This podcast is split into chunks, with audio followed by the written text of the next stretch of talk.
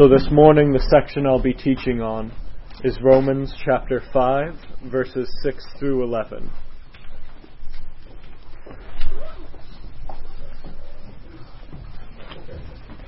This chapter is um, the second part of in a discussion that Paul is having um,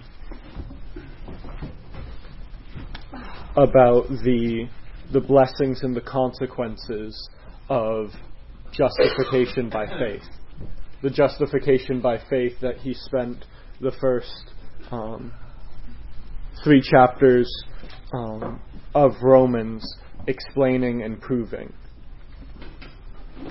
Um, now in chapter 5, as Brother Todd started us on last week, um, he's transitioning to start discussing the consequences of justification by faith. Um,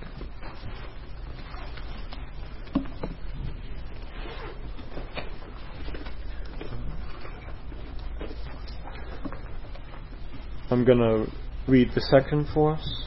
If you could all follow along, please. This is Romans 5, verses 6 through 11. For while we were still weak, at the right time, Christ died for the ungodly. For one will scarcely die for a righteous person, though perhaps for a good person one would dare even to die. But God shows his love for us in that while we were still sinners, Christ died for us. Since therefore we have now been justified by his blood, much more shall we be saved by him from the wrath of God. For if while we were enemies, we were reconciled to God by the death of his Son, much more, now that we are reconciled, shall we be saved by his life. More than that, we also rejoice in God through our Lord Jesus Christ, through whom we have now received reconciliation. Praise God for that reconciliation. So, this section starts with the word for, um, which is a clear indication that it's um, rather than a new topic of discussion, it's a continuation of previous ideas and an explanation of that. Um, for some of us, English class was a long time ago, but. Leave Wally out of this. I don't know what's your name. Wally never graduated. wow. Yeah. So, as a little bit of a reminder, for is a preposition. That's a part of speech that helps um, denote a, re- a relation between a noun, a pronoun, or a phrase, and other words in a sentence. Um, here, for could easily be used um, and replaced with because of.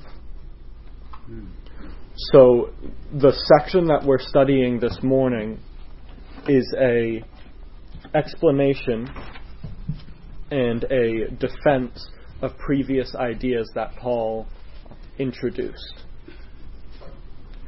Um, so I'm going to um, read a few verses ahead of our section and try and listen and pick out the idea that Paul is going to justify in the section that we're reading now.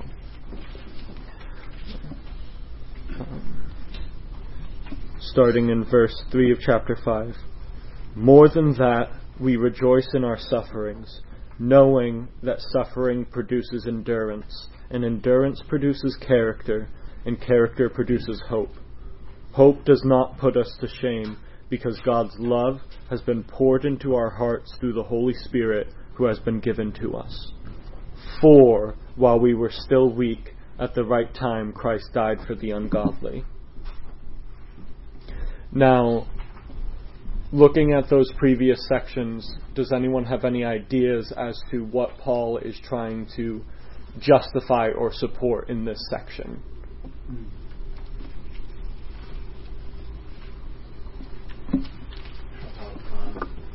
Coinciding with another verse that we know that um, you know Christ loved us first before we loved Him.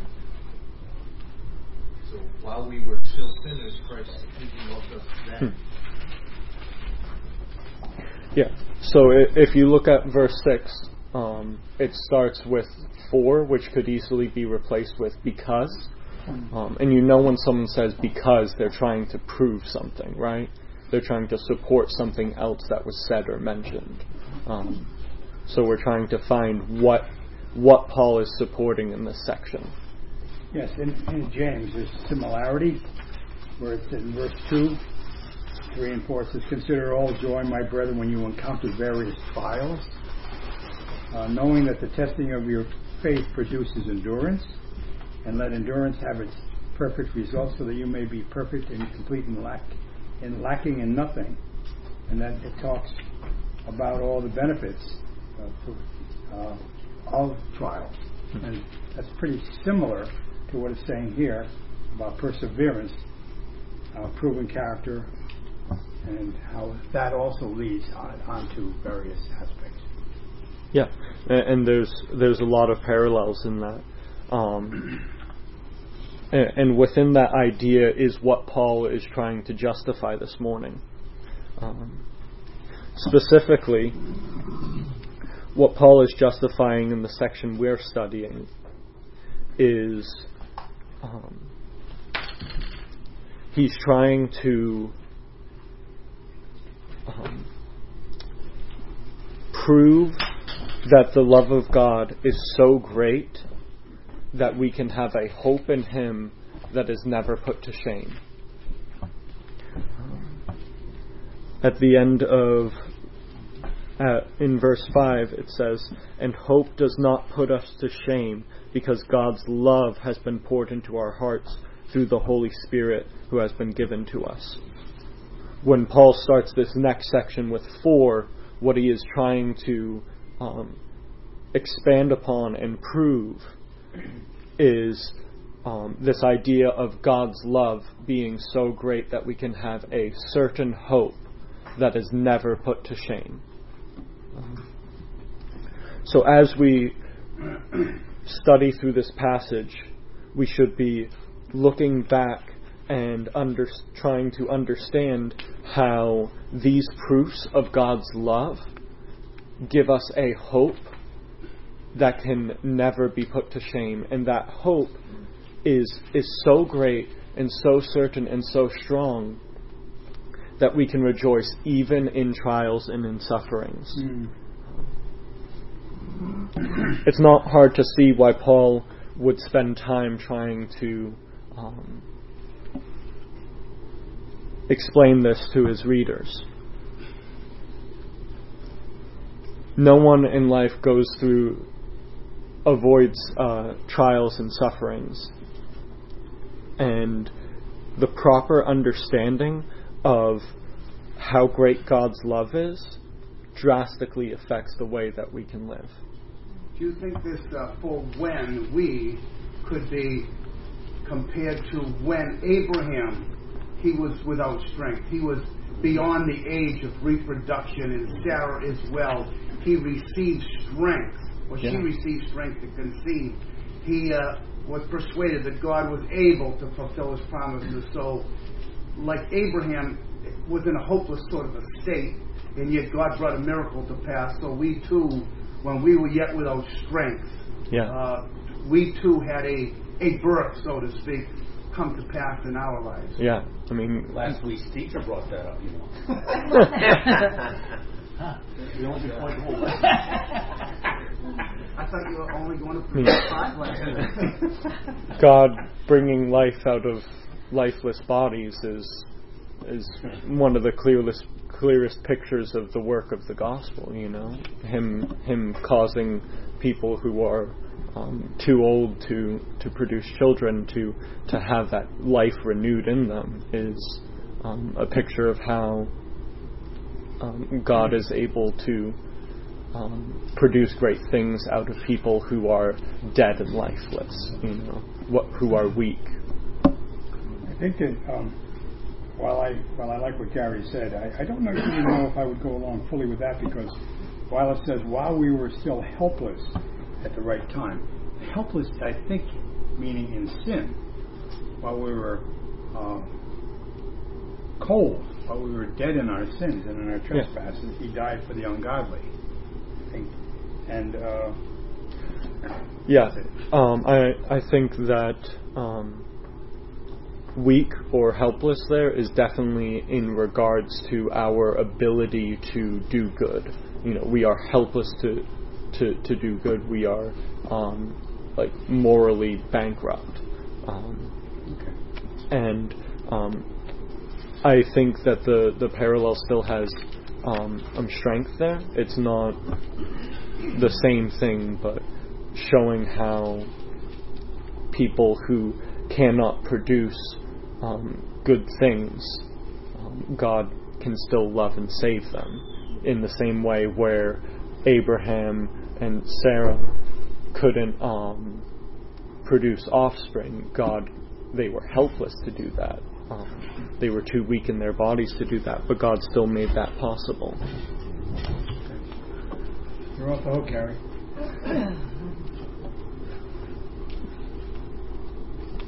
Um, Justin, do you think, um, in the spirit of this passage, really the looking faith, that that verse you're pulling out, not only that we rejoice in our suffering, it's the picture of the forwardness. So we rejoice in our suffering. The reason hope isn't put to shame is that as we look forward in our faith, yeah. we can trust in that. Very similar to hmm. in that we don't have all the blessings yet of a, of a complete change in Christ. It's the forward lookingness of our faith Yeah. that is to not be thwarted. a, a lot of what we'll get into with this passage is um, a demonstration how God's love isn't just displayed at the cross, but with the resurrection of Christ, we can have a hope for the future. Um, and yeah, it's definitely a very forward looking hope um, that um, Paul is looking to, to shore up such a, a confidence in the future that uh, no matter what is going on now, we can find a joy. This word hope here is interesting because it's not like a word that we use, like I hope it doesn't rain next Saturday. We have no evidence or guarantee or, or forward promise in that. But in this type of hope we do. This is a promise from God. It's not Yeah. whether or not it will happen. It's a promise that it will, and that's what we hope for. Yeah, um, the the biblical word hope is is very different from um, the word hope that we use in our language. Um, the biblical word hope carries with it an idea of certainty. That when you have this hope, you have a certainty about these things.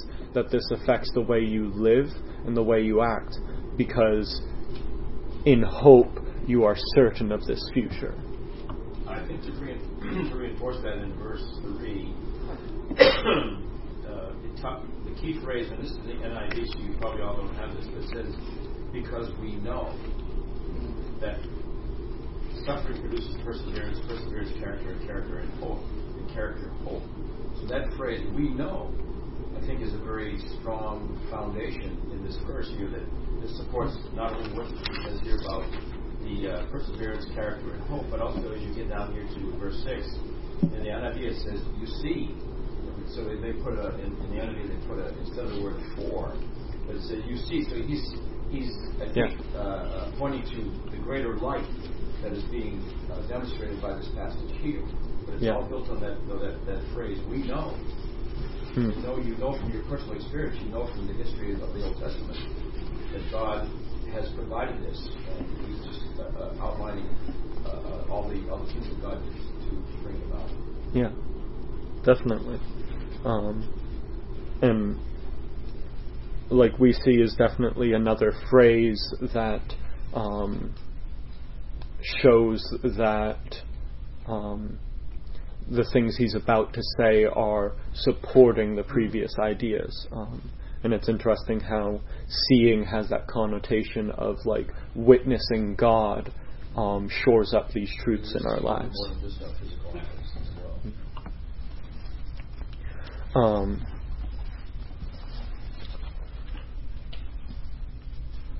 so the the important thing here is um, that our hope is not put to shame. Um, what what does it mean for our hope to be put to shame? Can anyone explain that concept? Or? For it to not be fulfilled. Yeah. Um, Vain. Yeah. Empty. It- hope- it would be demonstrated that you hope in vain. That you, you know, have said, you hope you, you're, you were foolish in believing that thing that you said you hoped in. yeah. Other Uh, versions say disappoint. um, and and realistically, when you when you have this sort of biblical hope that has the idea of certainty behind it, um, where you are basing your decisions and your actions around this hope, and then that's proven false, it's it's an embarrassing and shameful thing.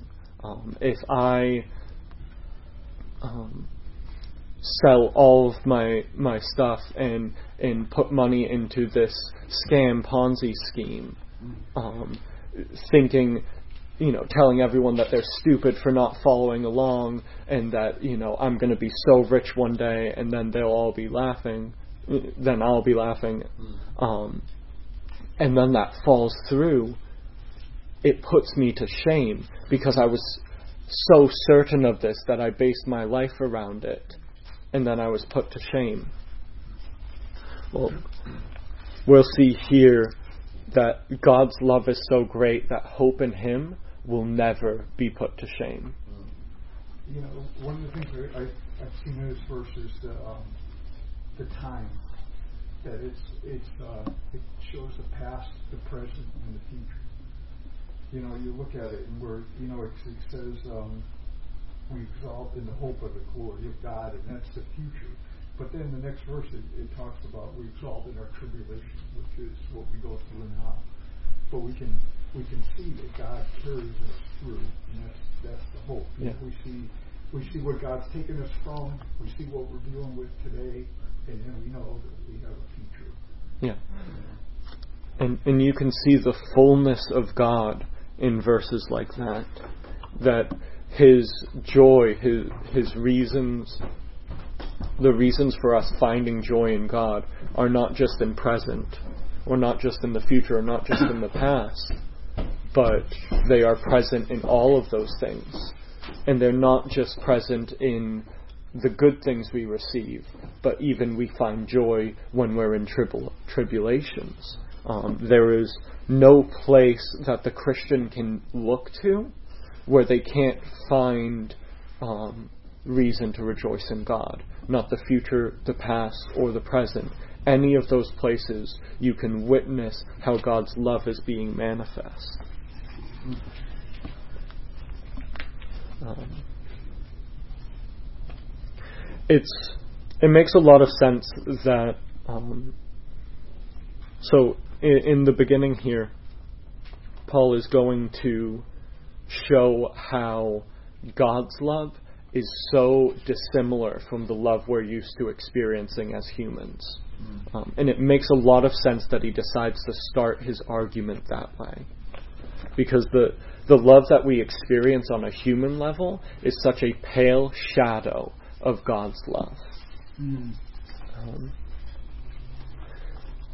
uh, I think a good example of this is uh, anyone here who's married, raise your hands. All right.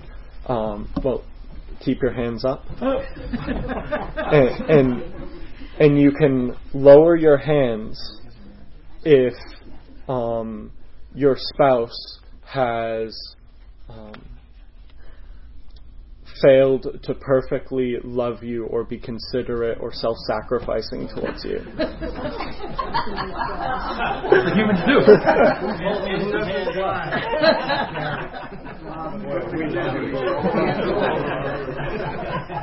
I know it myself. And, and some of the people here have had the joy and the blessing of spending decades growing together and loving one another. Um, and I, I think, as with um, believing couples, we learn to love better over that time. Um, but but not even after decades is the love of a spouse so great that if we put our hope in it 100% that we would never be put to shame. So so see th- this is why Paul has to spend such focus on explaining why God's love is not like our love. The peaks of the love that we experience in life are are pale shadows to to the mountain of God's love. Amen, brother.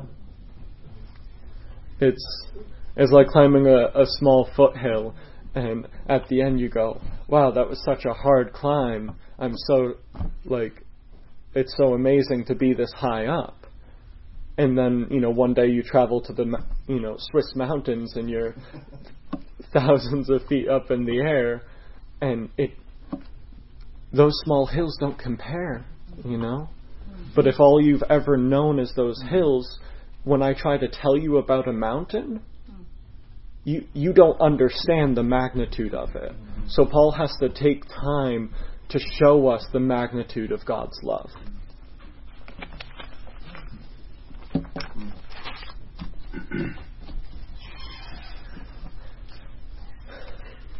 You know, Justin, it was a great motivating factor for me when my parents sacrificed so much, and my father made it very self-evident by reminding me, in a very good sense, of uh, trying to give all of the children a start. They sacrificed in their life for that, Yeah. and yet the sacrifice of Christ so far exceeds that to give us the motivation to continue on in faith as Abraham did Yeah. in life and all the things that are described in that context. And and it was the very thing that still carried the prophets through through all those trials and troubles. It's the reason why, you know, uh, Jeremiah said, "Has anyone su- suffered like me that the Lord has brought upon me?" And the answer is yes. And that was before his death and resurrection. Mm.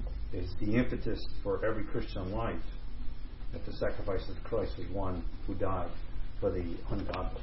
Yeah, and and the the love that we experience in our life, um, God has purposed to help teach us about how how great God's love is, and um, solid Christians will will take the love that we show other people um, and our, our children and our spouses and use that to encourage in them a deeper understanding of what it means for God's love to be so great. Um, yeah, so um, I'm going to quickly go through some some ways, other ways that not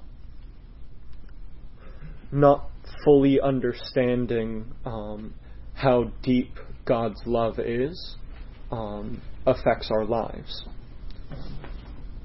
And, and so understand that when you study verses like this and you see how great God's love is, that um, helps us turn away from from these mistakes in our life. when we don't thoroughly understand God's love, um, uh, as seen earlier in the text, um, we do not hope or we do not rejoice in trials. Um, because when we experience pain in this world and we don't realize how great God's love is and the things that it's working for us, those trials can cause us to despair. So if you want to rejoice in trials, look at passages that show how great God's love is. We also lack peace because we let ourselves believe that God's love is just like the other loves in our life, that we can't put our hope in it 100%, that, that we can't rest because we've seen what love looks like and it, it fails. So if, if you want to find peace, understand God's love better. Understand that it's not like the love we see. Um, if we don't understand God's love, we sin more frequently, more easily, and we feel less guilty about it. Because when we, we don't understand what God is working for us because He loves us so greatly, we think that His provision is lacking and that we somehow have to steal happiness for ourselves because God isn't going to bring it to us because His love isn't that great. So, so failing to understand um, really the gospel, the the pulpit of God's love, um, causes us to sin more frequently. Did you just say the pulpit of God's love? Yeah, it was a, a quote from someone else. That's pretty cool. Yeah. They, they said that the cross is the pulpit pulpit of God's love, Mm-hmm. you know, where he he preaches his love to the nations. Mm-hmm. Um, when we fail to understand the depth of God's love, we pray less.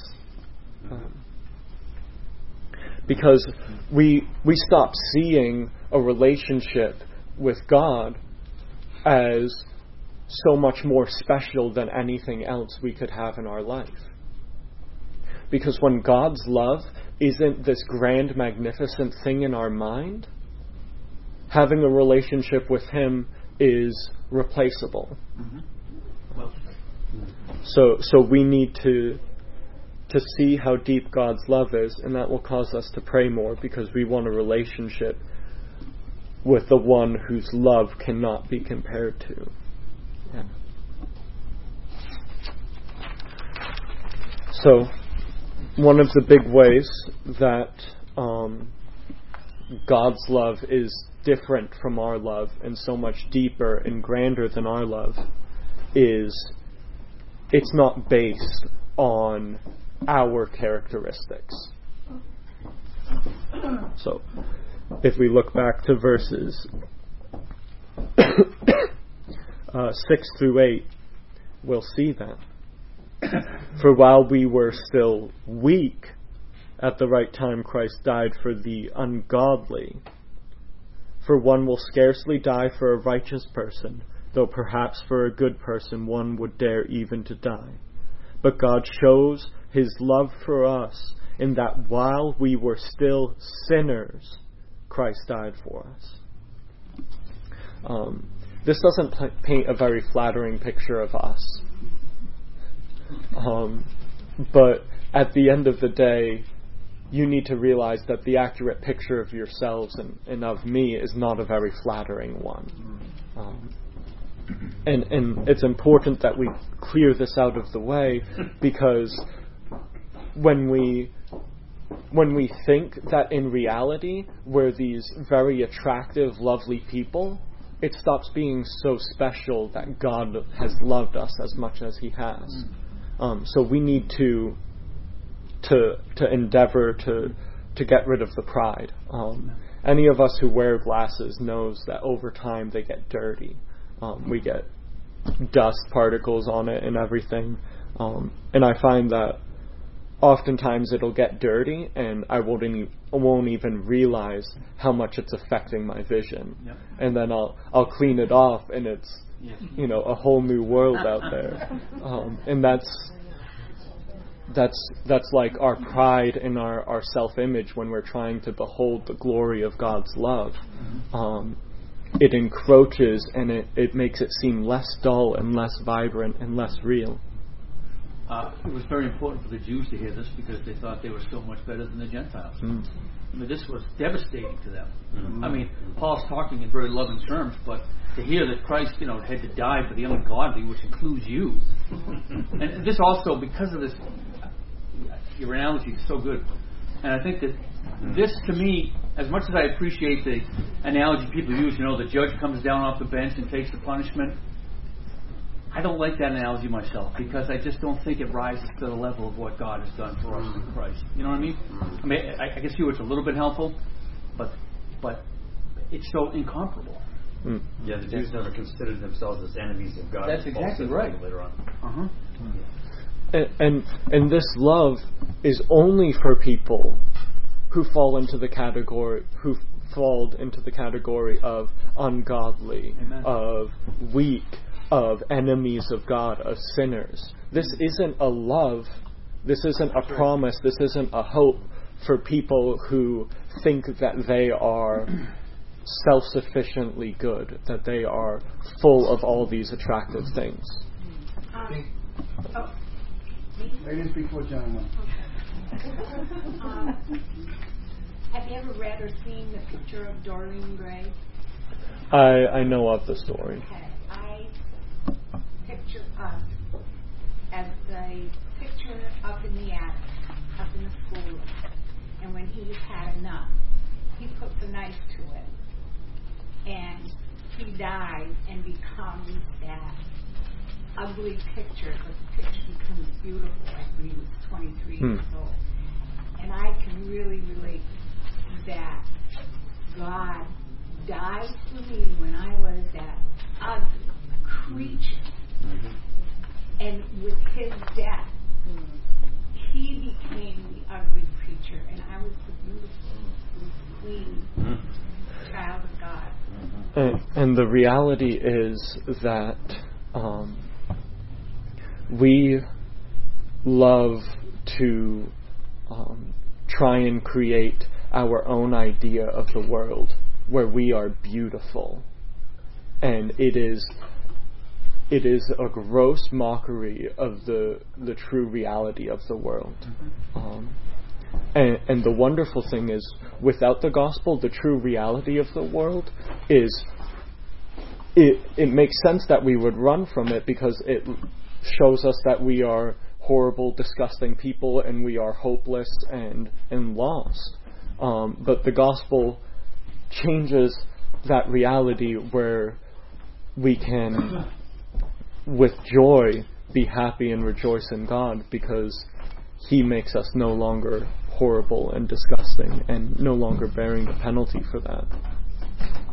The more I dissect that verse, it says, you know, while we were yet sinners, Christ died for us. I start thinking, what a huge difference between my ability to love and God's. God, not only does He love differently, but He can love me even when I hated Him.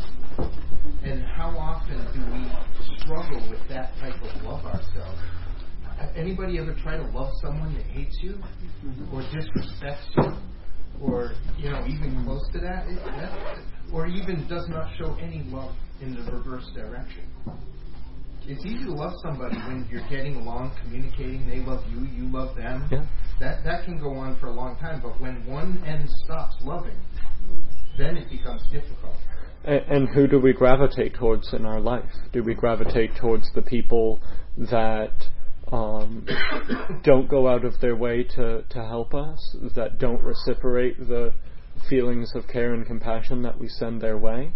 Or do we gravitate towards the people who um, send love back our way, who, who do nice things for us? Well, it's not contingent on us giving it back to them. Yeah. Um, so to dig into the, the verse a little bit, um, verse 7 For one will scarcely die for a righteous person, though perhaps for a good person one would even dare to die. Um, there's two two main ways that people tend to understand this verse.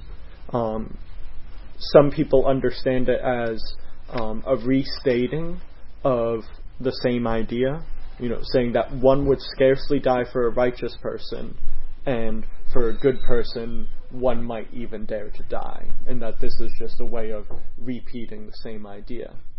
Um,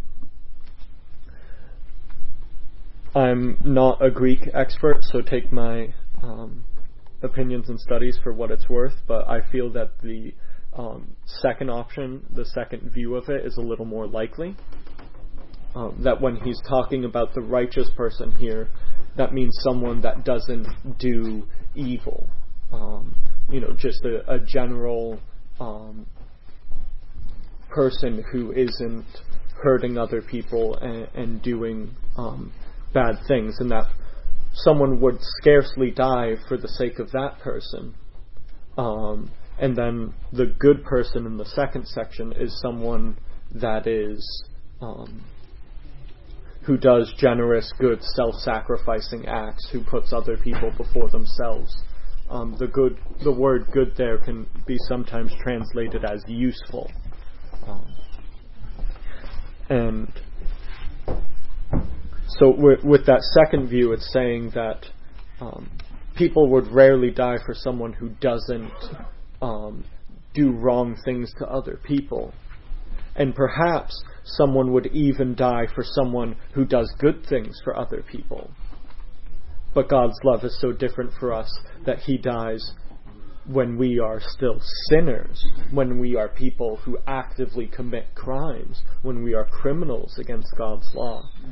Um, it, and it, it's very easy to see this. Um, if a man who we knew was in, innocent was going to be put to death for a crime he didn't commit, we might be willing to step in and and take his place if that was an opportunity, but very few people would do that.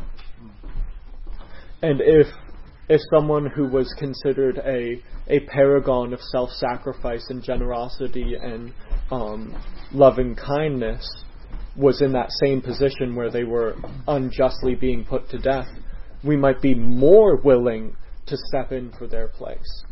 Um, but on the exact opposite end of the spectrum is where God's love falls. Not not the the more good you are, the more likely God is to to regard your position and um, help you out and take care of you, but rather you are as far from provoking uh, of having lovely characteristics as you can be, as far from being a righteous person or a good person as you can be. And God chooses to die for you. Um, so instead of not only is God's love um, still present despite the fact that we um, lack lovely things, His love is still present when we are sinners and enemies of God. So we we need to remember that God's love is is different from our love. It's not based on the things in us. And so we can trust it. Um, there's a, a, wonderful poem that that um, I very much like. It's uh, Sonnet 14 by Elizabeth Barrett Browning, um, and it's called "If Thou Must Love Me." The whole premise of the sonnet is that um, she doesn't want someone to love her for her beauty, for her way of talking, her way of being kind, or any of these things or or even for how this person might enjoy helping her no longer be sad or, or live a better life. Because anything in someone's love that is based on her love, on her traits, could change, and her love, and that person's love would change. Um, the end of the poem is, um, but a love so wrought would be unwrought so you know that that a love that is based on on things in ourselves can change when we change but God's love is unchangeable and you can trust it you can put your hope in it with certainty and never be put to shame so much so that you rejoice in trials, um, because His love is not based on us, not based on the things in us, but despite those things. Your love is immutable. Yeah. It's, it's interesting to see the whole thing just so nicely fit together because the natural mind wants to say, if God is so loving, then why fill in the blank?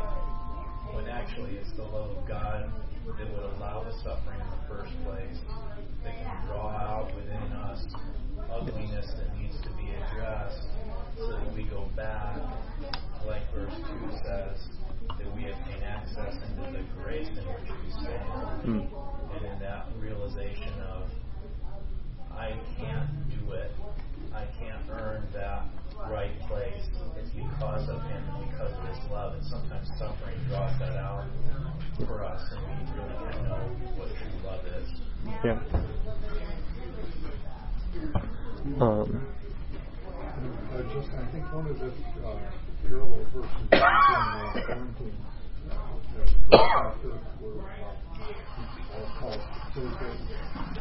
God has chosen the foolish things of the world to shame the wise. God has chosen the weak and the things, things of the world to the things which are strong.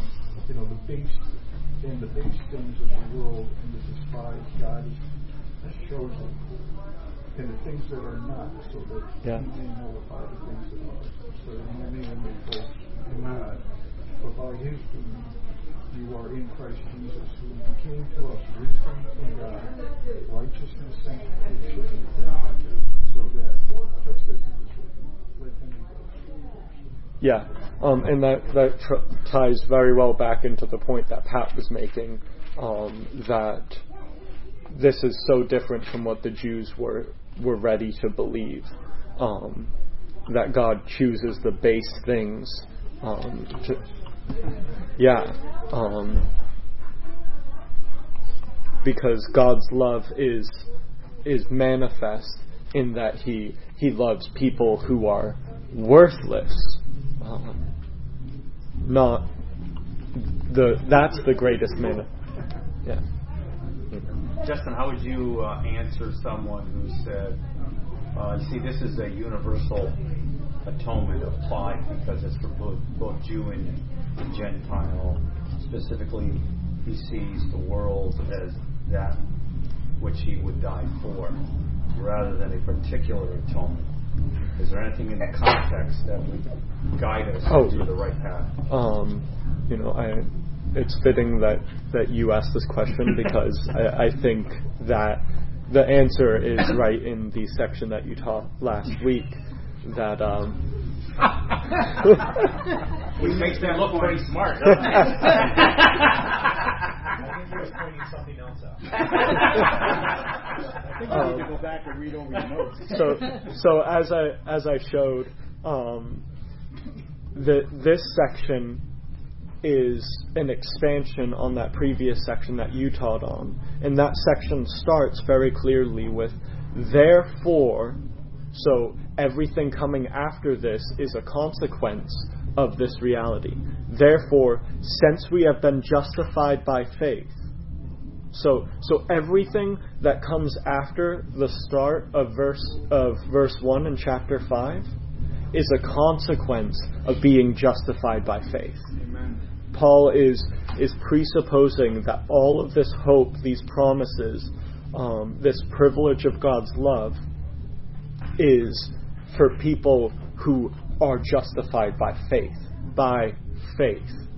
So it's obviously not a universal thing because it's limited to those who are justified by faith. This isn't a promise for those who don't believe the gospel that um, Paul set out in verses one in chapters one through three. Um,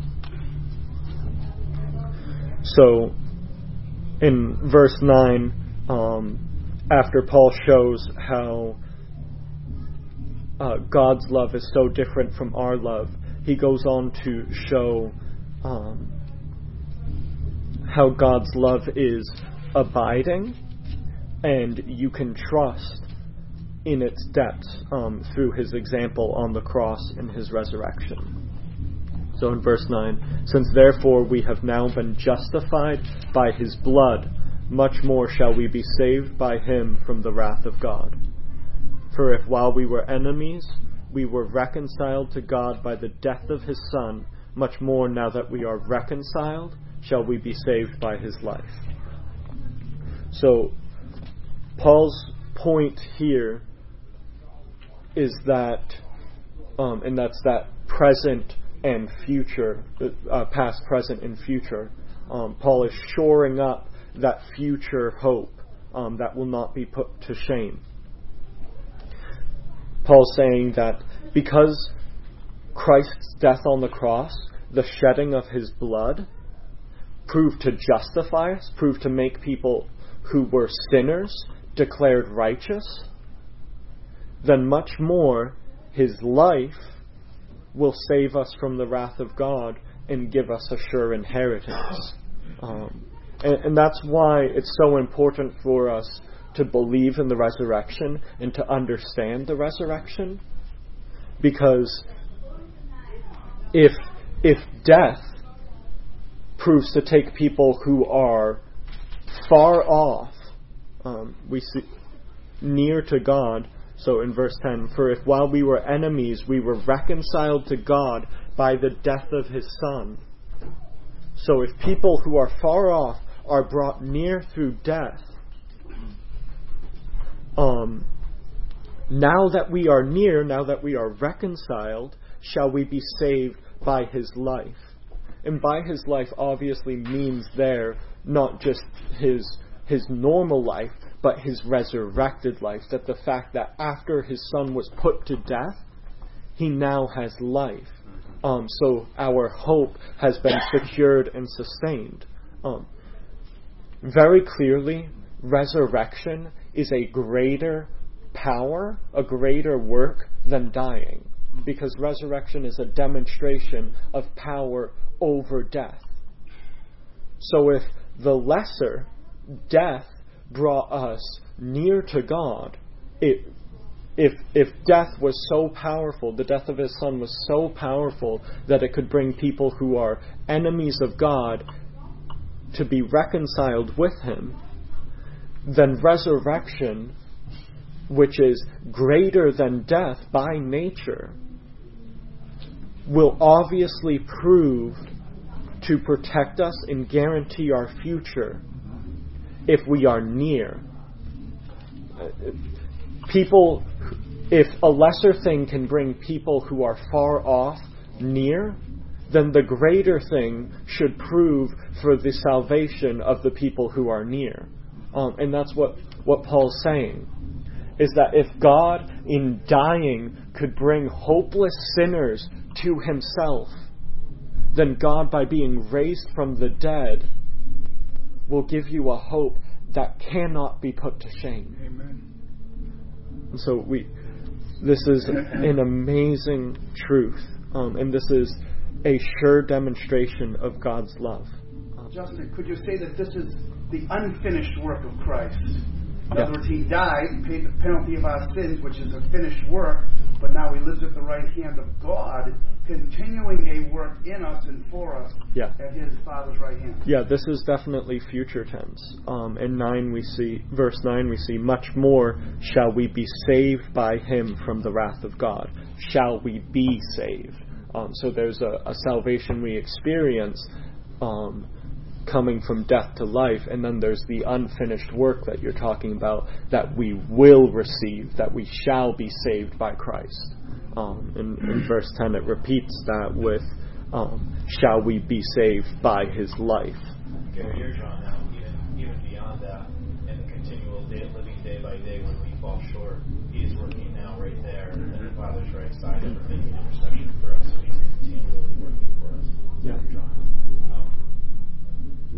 Yeah. So that hope is never put to shame, and it's so continuing, continual in our life that we can rejoice in trials. You know, Justin, adding to what you were I- saying, the inferior to the superior, the resurrection demonstrates not as not only his power over death, but also demonstrates his lordship and kingship over all that was created. Yeah, definitely. Um, and it shows the power that means that we can trust in this love. Um, very quickly, the last verse. More than that, we also rejoice in God through our Lord Jesus Christ, through whom we have now received reconciliation. Um, so, more than that, so this is an even greater reason for hope and to believe the love of God. We can now rejoice in the one who was going to put us to death. The one who we were enemies of and running from is now the one who we can rejoice in. More than that, we can rejoice in God through Christ because we have now received reconciliation. When we are far off, we can't rejoice in God because we are enemies of God. Now, instead of being enemies, we can look at God and be filled with rejoicing. Um, and more than that, it's amazing to see how in this chapter so far, Paul is progressively showing amazing things. Um, we start with being justified by faith, and then um, in verse 3, more than that, we rejoice in our sufferings. Um, and another part, uh, not only this, um,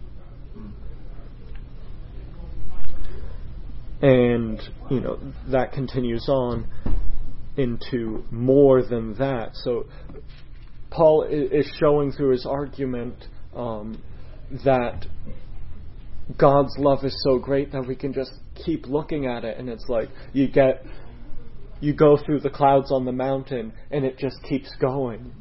It, it's like how much is God's love? Is it this? More than that? Is it this? More than that? Is it this? More than that? There's just so much. All right. Brother Gary, would you close us in prayer? Sure. Uh, thank you, Father, for such a rich portion of the word that we've heard this morning. Mm. Thank you, oh Lord Jesus, for being the one who died for us, the ungodly, and for not only dying in our room instead, but living for us at thy right hand, of the right hand of the Father, that, that sustains us and keeps us. And so, Lord Jesus, thank you for the blood, and thank you for your constant work at the Father's right hand for us. Help us to ever be reminded of this, that Lord, we would not be forgetful. As, as Peter says, if if we forget these things, Lord, sad will be the outcome. And may we not, oh Lord, ever, ever uh, get weak, Lord, in our understanding of this great gospel truth. Thank you for Brother Justin and the word that he brought before us this morning. And now we ask, Lord, that you would uh, raise up a, an incense of worship this morning among us that would ascend to your throne, that we, your people, would be edified, but more importantly, Lord, that you would be glorified. We ask these things in Jesus' precious name. Amen. Amen.